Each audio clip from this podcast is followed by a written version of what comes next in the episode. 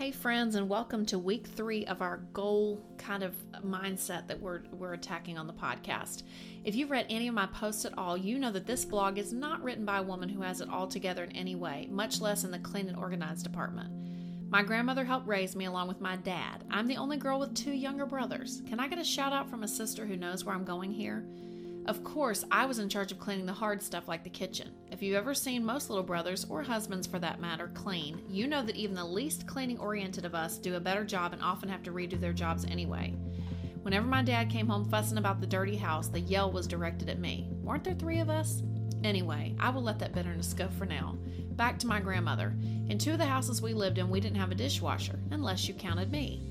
My grandmother had already raised her uh, own nine children by the time she came to stay with us, so she said she would cook, but she was not going to clean up the mess. She'd already done that for too many years. What she would do is put the dishes in the sink with extremely hot water to soak.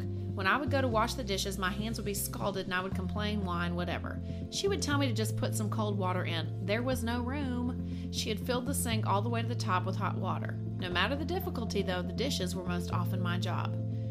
What does my childhood hardship, first world problems, people, have to do with simple steps to a clean, organized kitchen? Just this. When I do clean, I still find myself drawn to doing the kitchen first.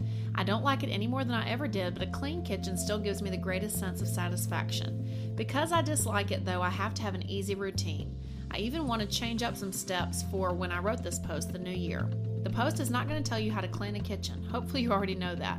I just want to share a few things to make it less torturous. So, tomorrow, tune back in and we're going to talk about simple steps to a clean, organized kitchen. Hope to see you then.